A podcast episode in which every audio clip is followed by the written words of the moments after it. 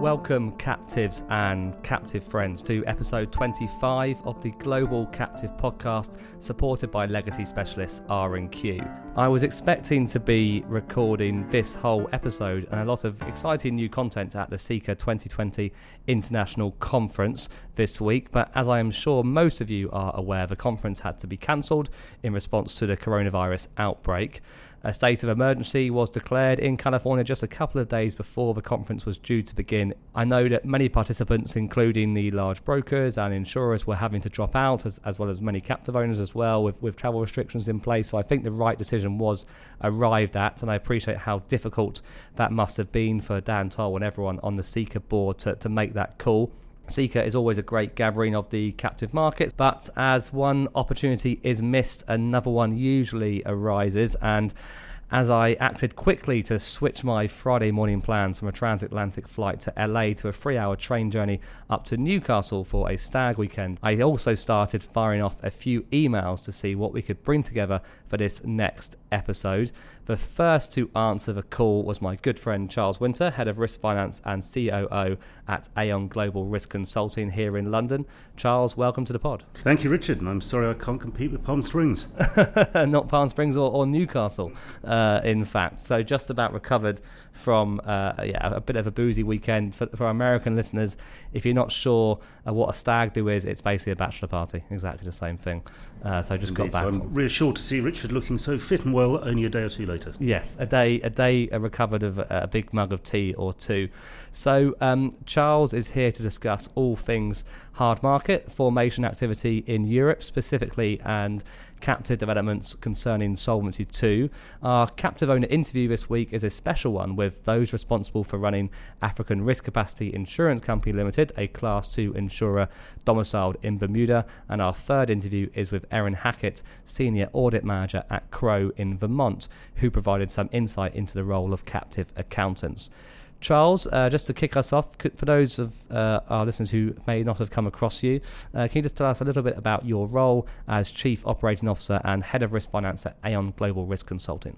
Sure. So I've been involved in the captive market probably for best part of 20 years in various forms, and have been doing the current role for a few years now. Um, it splits into two parts, as the title would suggest. Um, for this part, probably the less interesting bit is the, the operations piece which is really keeping the Aon Risk Consulting business in the UK on the straight and narrow in terms of, of good procedures, processes, governance, and compliance. Um, but that underpins all the work we do in terms of advising our clients, which is the important piece, which is really where the, the risk finance side comes in. So, what we're doing is we're advising um, our clients on their, their risk issues, which will be about risk retention, risk transfer, risk quantification, um, working closely with our actuaries and other um, colleagues. Uh, what we're doing is seeking to find solutions to, to client client problems. Often, those will have a captive in the middle of them. Either they're an existing captive owner, or think a captive could be a solution for some of their problems.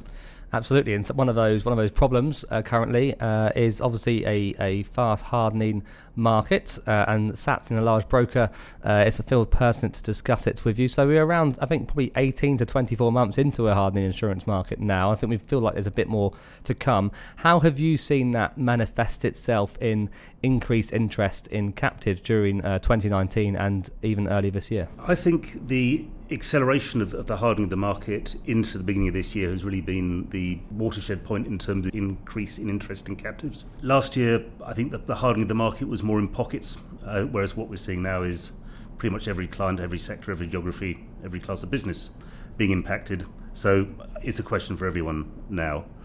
Um, what we've seen is definitely an uptick in interest. So, know, in terms of what's been keeping me busy and what I'm going to be doing later today, later this week, we're doing a lot more internal training on captives risk financing alternatives for our colleagues so they can you know, be at the front line helping their clients. Um, in terms of other inquiries, we are certainly seeing some increased interest from clients with some very specific uh, requirements they're looking to solve, be that capacity or pricing. I think one of the things which is interesting in, in context is that you know, the hard market's been talked about for a long time, and has only really seemed to have bitten really just in the last um, few months. And what we're seeing in some cases is the significant increases some clients are being asked to pay. Actually, when you look back over the last 10 years of what their rating was, it's maybe going back five years in terms of rating into what was still seen as a hard market. And for one client in particular, we saw even a doubling the rates would put them back where they were in 2011. So it is about context, but at the same time, we fully understand that clients have budgets and any increase in price needs to be mitigated as far as possible. So, Ben, you talked about obviously a real uptick in, in interest. Are you expecting to see that interest to, re- to be reflected in the latest captive formation statistics, particularly in Europe? So, I'm sure that Captive Review and Business Insurance are doing their research at the moment on on the new uh, captive numbers from 2019. Would you expect to see increased growth coming out of uh, the Europe region? Yes, I had a quick look at the business insurance ones. Um, which I got my hands on a day or so ago. So and I think they still show that, that numbers are net declining. Um, and I think Guernsey put some figures out recently as well, which showed that whilst 2019 was the best year of formations for a while, net numbers still declined. So that was 19. I think 20 is, is a different place. I think there are a few other things in the background, though, and um, I'm not sure captives are necessarily the default for increased risk retention that they may have been five or let alone 10 years ago. Not to say they're not relevant, but I think there are clients looking to say, okay, I'm taking more risk. If that's the answer, why a captive in a way that maybe is more questioning than, than was before. So we'll have to see how that then does actually convert into formations. So whilst clients are questioning whether captives are the default, I think what we are also doing is explaining or some things which may have seemed straightforward, but what are the benefits of captives and why should they be used? And oftentimes, when, when we do this, the thought that a captive is maybe a layer of complexity rather than a solution uh, changes to an understanding of what a captive is really going to, to bring together, such as the ability to actually deliver a higher retention or more complex program globally. Now, that ability to look at how you access markets in, in the broadest way, and that's being seen as a bit of a trend in some areas. So, I think what we're doing is we're maybe having to step back and, and educate people because it hasn't been as strong a topic for the last five, ten years as it has been. Which I presumably is also reflected, you mentioned, in, in the training that you're doing internally within Aon to educate brokers who maybe this might be their first experience of a hardening market and they might not have had that captive discussion before. Absolutely. I think there's a, there's a generation in the industry which hasn't really had to, to think about this. So, one of the things we often hear uh, that PCCs, uh, protected cell companies, or other cell vehicles can be useful for is kind of being used as short term captive facilities or for smaller organisations to, to, kind of dip their toe in the water, for want of a, a much better phrase. Um, are these particularly useful, do you think, in, in the hard market? You, uh, do you think we're going to see them utilise the, the cell vehicles? Quite possibly. I think there are a couple of examples which I've seen just recently recently within Aon using the White Rock facility, which maybe show where cells can be particularly useful in, in a tactical way. And one is um, a Dutch example using the White Rock facility in, in Malta, which is really just providing a, a fronting and access point for reinsurance markets for two troubled sectors, food and waste. And it is providing access to clients who otherwise were struggling in the domestic retail market. The other one, which is a, a UK example, which is quite an interesting one, using the uh, Gibraltar White Rock facility. Again, it was looking for an IFA who had to demonstrate cover was in place. Cover was uneconomical in the commercial market and was actually an impediment to trading almost. So White Rock was seen as a way of, within two weeks, putting in an alternative to that if the commercial market wasn't wasn't available.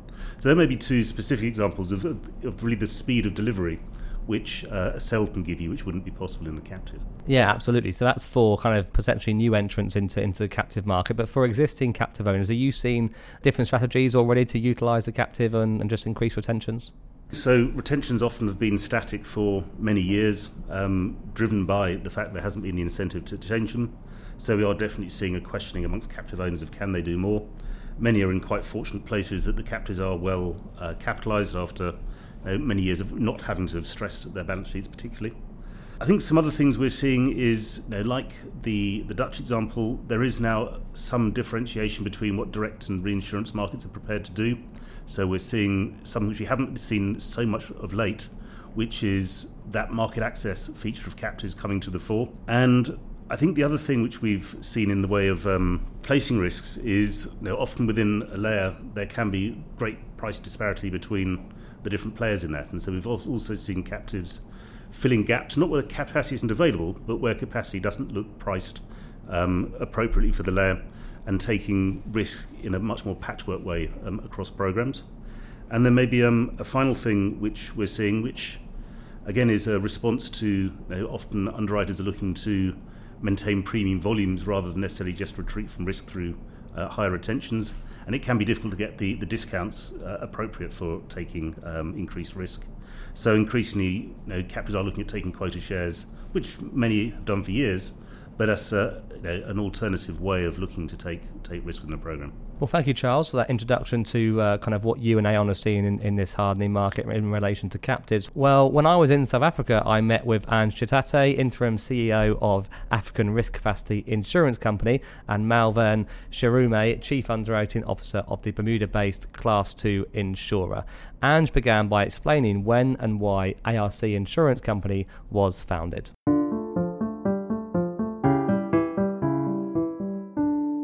It was founded in 2014 primarily to provide risk transfer um, solutions for disaster risk management to African sovereigns. Yeah, and also I think the part of the rationale was to actually assist African countries in managing drought risk, which has been now haphazardly managed. The way that uh, the company would help to uh, the, those countries to manage it is through early warning systems and pre-planned contingency plans in terms of what happens when there's a drought. So that's part of the value proposition. Great. And so, who are the uh, members of ARC Limited today, and, and what insurance does it does it provide? The members are the countries that have purchased uh, uh, insurance policies today, and, and for the current risk pool, which is risk pool seven, risk pool six, sorry, we have uh, nine countries that have purchased policies uh, for drought coverage. Uh, these countries, do you want the names? Which yes, countries? Please, yeah. Togo, Chad, Zimbabwe, Madagascar, Cote d'Ivoire. Okay, uh, Senegal. Senegal. Mali. Mali. Niger, Burkina Faso. Burkina Faso. Great. So, in terms of the actual insurance company, then how it's performed over the years, and what have been uh, some of the most uh, significant claims that it's uh, that it had to pay out as well? Because presumably, any, any insurance company such as this one is only as viable as, as the claims it provides to its to its members. Sure. So, quite skewed in that respect because Senegal has been the recipient of the largest claims over a six to seven year history. The first claim being 16 million in 2014, uh, 12 million last year, and also another 10 million through what we call replica, which basically is a facility where donor and uh, development partners can actually buy uh, a policy uh, to sort of uh, to supplement the country policy. So in effect, Senegal has received almost 40 million of ARC Limited payouts since inception. Obviously, first up, ARC Limited provides that insurance coverage, uh, which is probably the most valuable part of the whole operation. But do you also work with members in terms of kind of risk management or risk mitigation with, with, with governance and how they how they approach these how these approach these uh, situations? So basically, we moved back now to uh, ARC as an ARC group uh, ARC Group was formed or established as an AU, African Union uh, organ, to provide disaster risk management solutions holistically to countries to assist them to, to manage disasters for, for climate resilience. Yeah. So, which includes capacity building, um, contingency planning, how they can plan for any um, uh, disaster, mainly drought for now. Then, when they when we pretty much successfully help them to, to build capacity, and we give them a certificate of good standing, they become eligible for the insurance product and they moved over to ARC Limited. So it's a holistic approach in terms of uh, capacity building and risk transfer solutions, financial solutions. Yeah. So then, looking more uh, technically on on the uh, insurance company itself, ARC Limited is uh, domiciled in Bermuda as a Class Two insurer and managed by uh, Marsh, I believe. What is the reason for this domicile choice and, and the structure as well? Okay, so I think the domicile choice was informed by the preferences of our initial or founding capital providers, which is uh, DFID from the UK and KfW uh, in Germany. They wanted a regulatory uh, environment which would uh, provide as much solvency and uh, and uh, and confidence in the company. Uh, and also be able to house a mutual because you know the company is actually a mutual which is co-owned by all the members who, who participate in the pool. But also, quite importantly, the, the, end goal is actually to transfer the company from Bermuda to regulatory environment or, or country with, on the continent. And the Bermuda environment actually enables us to do a, a, an in-mass transfer without liquidating the company. So that was quite key in, in the choice of Bermuda. So, uh, in terms of in terms of where it might ultimately transfer, is it is that a political issue? Uh, who, who's who's in the running uh, at the moment for that? I think it's it's still early days because yeah. we need to have an equivalent regulatory regime um, in uh, in at least one African country for that to happen. And at the moment, you know, the, the risk-based regulatory uh, regimes are still in their infancy on the continent. So it will take a bit of time but um, yeah, so, so, I think if you look, maybe you probably look to uh, countries like South Africa, Kenya, Mauritius, to name a few. But you know, it's still it's still early days. Yeah. Regarding obviously the, the, company itself must hold quite a lot in assets to be able to play, pay such claims that you've already mentioned, uh, Malvern. Uh, what what kind of uh, investment strategy does uh, does the insurance company have? Okay, so we have an investment portfolio that focuses on fixed income predominantly. Last year we introduced uh, equities capped at ten percent. The investment portfolio uh, obviously is there as a supporting income source. Um, it's done well in the past two years. Uh, previously, initially, it was below target, not, not, as we had you know anticipated. So we, we changed the guidelines to include equities, and it's I think I must say to date it's actually has performed above target, but also more than we had, uh, you know, we had, um, we had planned. So was a good thing. The strategy is really determined by the preferences or the risk preferences of our, of our key capital providers because they don't want to overexpose mm. the capital. So that's why this emphasis on uh, on fixed income and a much lower proportion of that going to equities. Um, so that's that, that's really the main reason why we uh, fixed income. So then, how do you expect to see ARC Limited evolve over the next five years? Obviously, you mentioned the possibility of it maybe moving to the continent, but in general, would there be exploring other uh, coverage areas outside of uh, drought?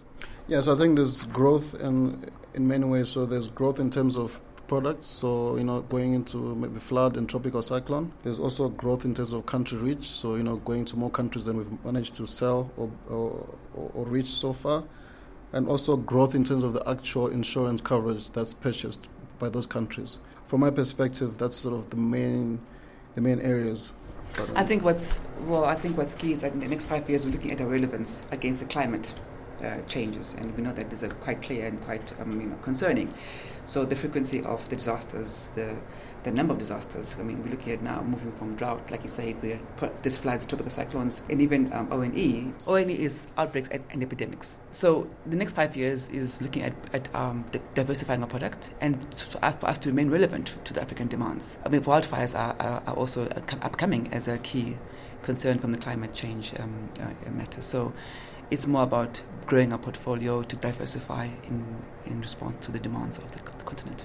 Is it a hard sell to attract other countries uh, and governments to participate in the in the pool? Is there a conscious effort from you to go out and attract them, or do they do you expect them to come to you? What's the approach there? It's a conscious effort to go and attract, and it's a very difficult sell because uh, insurance is a risk management tool, and maybe even risk management itself are not really is not really a concept that is well uh, understood and used within the sovereign space. So we really go in there, and then we start talking about risk management and risk clearing, which is basically the you know the use of other complementary tools like uh, contingency funding and and contingent loans. So there's a, quite a lot of work that's required to get a country ready and be and being prepared to part with money to, to, to buy insurance. So it's quite a difficult sell, and we have to actively go and seek the countries. Uh, but actually, they will they, they have to express an interest first through the political um, arena, which is where our sister entity, the ARC agency, comes in.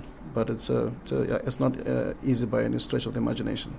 I think beyond insurance being very nascent, we're looking at just issues of priorities for African governments.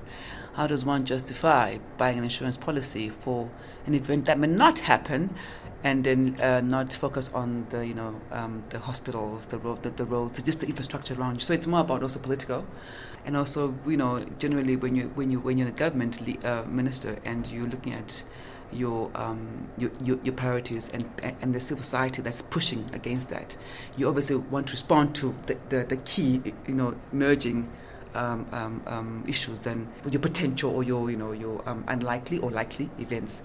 So it's it's it's it's a, it's, it's a tough sell. Obviously, Malvern, you, you provide primary insurance to the members uh, of ARC Limited. What's your approach to the to the reinsurance market, and do you buy external uh, reinsurance as well?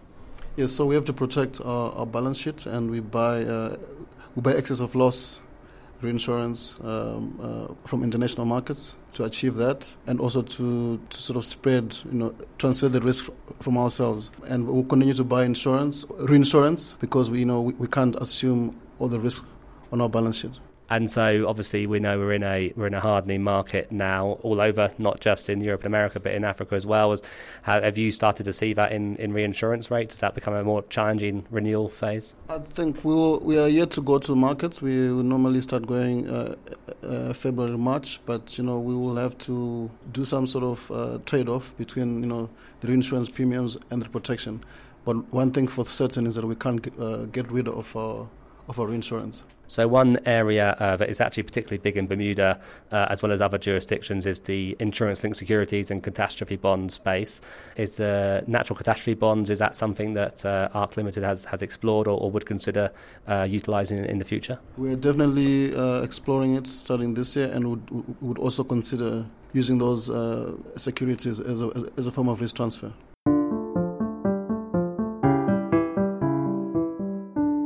Paul, they say there's more than one way to skin a cat, and I believe that's also true of offloading legacy liabilities. Yes, Richard, it is. You don't need to sell or dispose of your captive to release capital back to the parent, or indeed to recycle it for future use in the captive. So, what are the different options? Well, you can execute a loss portfolio transfer, which is a reinsurance structure, undertake an insurance business transfer, enter into novation or a deductible reimbursement policy. There's a whole range of solutions. And R&Q has experience in all of these types of transactions. Indeed, Richard, that's right. R&Q has completed over 70 legacy transactions with captive insurers and other self-insurance vehicles in traditional offshore jurisdictions, as well as those in the European Union and across the US. For the second year, R&Q is the headline partner for the Global Captive Podcast for 2020. You can find more information and contact details for their experts on globalcaptivepodcast.com. If you have legacy, you should contact R&Q. So, Charles, one of the off cited headwinds affecting captive operations and formations within the EU over the last five or six years has been Solvency II. Um, EIOPA, Europe's insurance supervisors, has been instructed to undertake a review of its rules during 2020. And I understand that the European Captive Insurance and Reinsurance Owners Association, ECIROA, has consulted its members and provided comments already to EIOPA regarding the principle of proportionality and the treatment of captives. So, Charles, I guess the question is Is there any hope, do you believe, that captives could see some relief or some respite from some of the more burdensome parts of, of Solvency II? Well, colleagues of mine have worked closely with ECIROA you know, throughout the, um, the, the process, and I think you know, some progress has been made, but maybe not as much as anyone uh, might have hoped for. I think the captive market, whilst important to large corporates, is still a small part of the overall European insurance market, and getting the voice heard, I think, can be difficult given competing priorities. I think it's encouraging that there are uh, some captive concessions, not concessions, but differentiation uh, already in different markets looking at either reporting or degree of oversight, which does help to lower the, the hurdle slightly. Although you know, it remains that Solvency II was a game changer. I think the, the industry has risen to make it as painless for clients as possible, but it is a different regulatory structure from that which you experience in um, other places such as the US or uh, overseas or the offshore domiciles. Yeah, and do you, do you think that the might be? Do you think maybe in this times of a, a hardening market, maybe there's more of a, a, case, maybe regulators or even we're going to talk about the OECD and BEPS a bit later. But do you think there's the hardening market kind of should make our voices louder and the corporate owners of captives voice louder? It would be nice if that were the case. Whether I think it will happen, I'm, I'm, let's wait and see. So, if you could see, if you could request one or two changes uh, to Solvency two, what, what in particular do you think would be a nice, a nice change to, to the directive? Yeah, so I think I might set my sights slightly differently, um, and I think this is maybe a more achievable objective. And what I think would be really helpful is accepting that Solvency two is what it is and has certain structures, and rather than changing those, is is maybe the way the regulators can deal with uh, captives. So one of the, the, things we, we definitely see is that difference in that commerciality, that open for businessness, which you see in, in some jurisdictions, which tends not to be mirrored within the Solvency II ones. There are variances within that. And I think speed and, and responsiveness would go a long way to overcome um, the increased level of, of, regulation. Well, something which is, is kind of somewhat related to, the scene in, in Europe and Solvency II is one of the outcomes of the post BEPS world that we now live in is, is kind of more pressure and scrutiny on, on domicile choices. And we've seen in Europe a degree of interest and prompting towards home domiciling.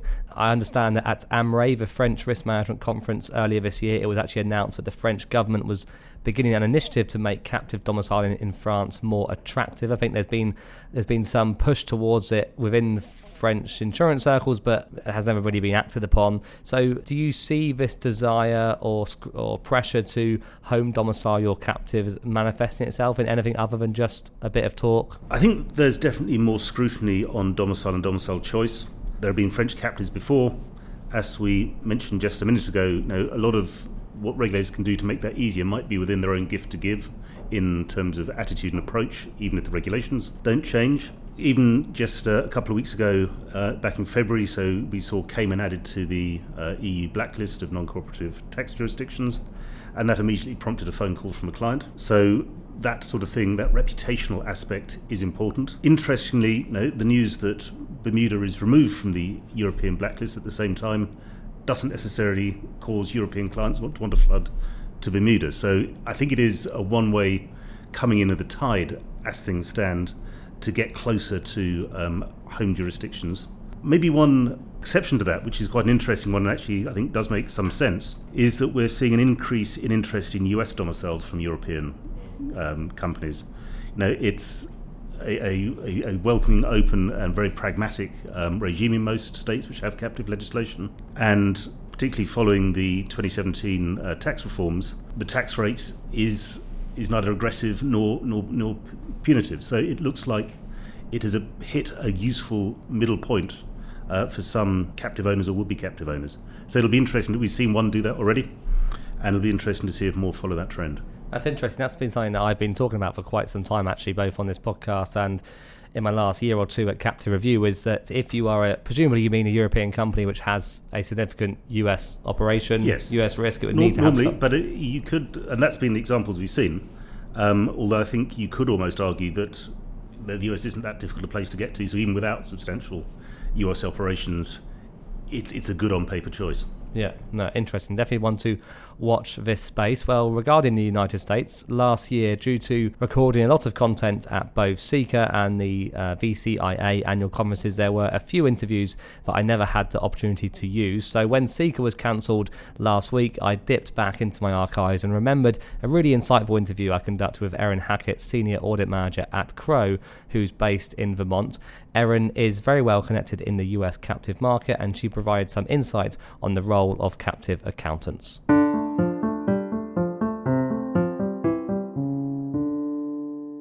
I'm a senior manager with Crowe on the audit side, and I help to lead our Burlington, Vermont office, which has both audit and tax professionals that focus primarily in the captive insurance industry. Uh, in addition to that, I'm responsible for the execution and delivery of quality audits for my clients, but I really help to lead the office and make sure that Crowe is seen as a leader for future accounting pronouncements and other changes in the industry so that we can understand the potential impacts to our clients in the captive industry as a whole. And so, how different then is auditing a captive insurer compared with a, a general or, or, commercial insurer? You know, it can be very different, but for the most part, it's really not all that different. In general, Crowe takes a risk based approach to our audit methodology, so the risks tend to be fairly similar um, between captives and the traditional or commercial insurers. How we address those risks may be slightly different scale wise, but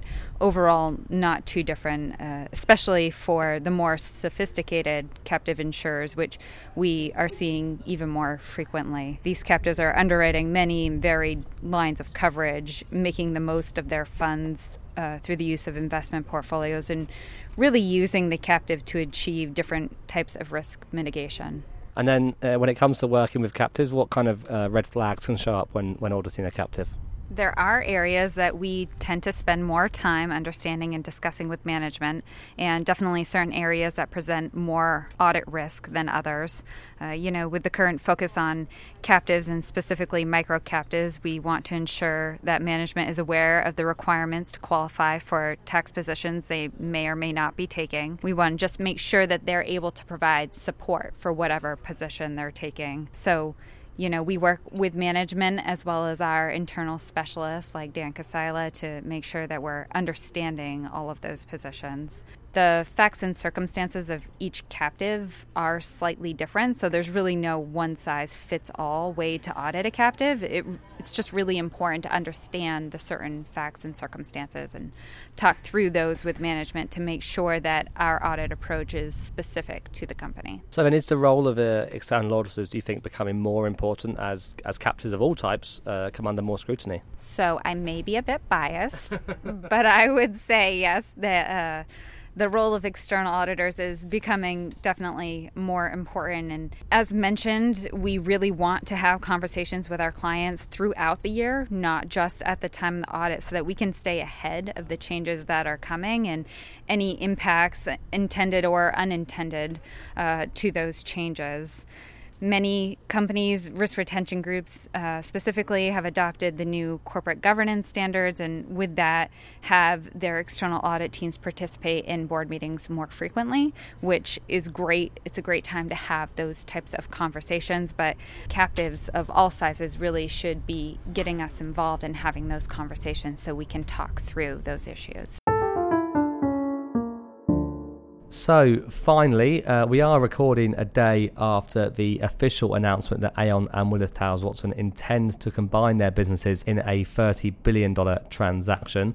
Now, I know, Charles, you probably can't comment too uh, greatly or talk specifics at this point, and the deal is not expected to be completed until early 2021 anyway. But briefly, on the captive side, because we are talking about Aon currently the second largest captive manager in terms of uh, captives under management, and Willis Towers Watson a very significant player as well. This is only going to expand the, the size of, of Aon's book and captive capabilities, I, I, imagine. Absolutely, and that's the logical conclusion. And if you look at the, the numbers, again, looking at the, the business insurance numbers, the combined Aon Willis captive numbers, depending on whether you count cells separately or just the, the PCC entities themselves, falls either side of, of, of, the Marsh number in terms of total numbers managed. So I'm sure we'll have debate about who the largest yes, manager I'm is. sure there'll forward. be plenty of debates about that. but maybe you know, more importantly than, than, pure numbers is what it's going to mean for the, the industry and, and, our clients. And you know, I think if we look at it through the lens of firstly clients, what should they get? You know, deeper, broader knowledge, new tools, new experiences, um, new clients collaborating together so that should be a positive experience. That's certainly what we intend to make it. And then for shareholders as well, what's in it for them? Improved performance, improved efficiencies, and you know that'll lead to some changes in the, in the way we work and what the businesses look like. But as you say, one day in, difficult to comment much more than that. But um, it should be exciting. Yeah, I'm sure it'll be uh, mentioned a few times on the Global Captive podcast between now and the end of the year. And then, as ever, we'll do our best to get the key players involved when it's all done, signed off, and we can find out the scoop. We can find out what's what, happened. Exactly yeah. what's going to happen. Well, that is all we have time for today on the Global Captive podcast. I'd just like to thank uh, Charles Winter, especially, for arranging this with me in, in the space of just uh, three working days and with me being basically off grid for three days drunken somewhere in Newcastle. So, also thank you to our other guests, Ange and Malvern at Africa Risk Capacity Insurance Company, and Erin Hackett at Crowe in the US. See you next time, captives.